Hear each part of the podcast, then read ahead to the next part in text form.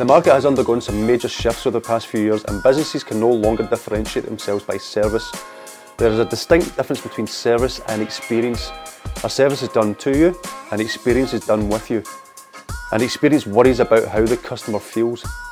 For example, when I travel and stay at a hotel, for the most part, it caters to my needs. But I never leave thinking, do you know what? I would really like to have more of that. However, when I saw the sunrise from top of Mount Fuji, that was an experience I would never forget.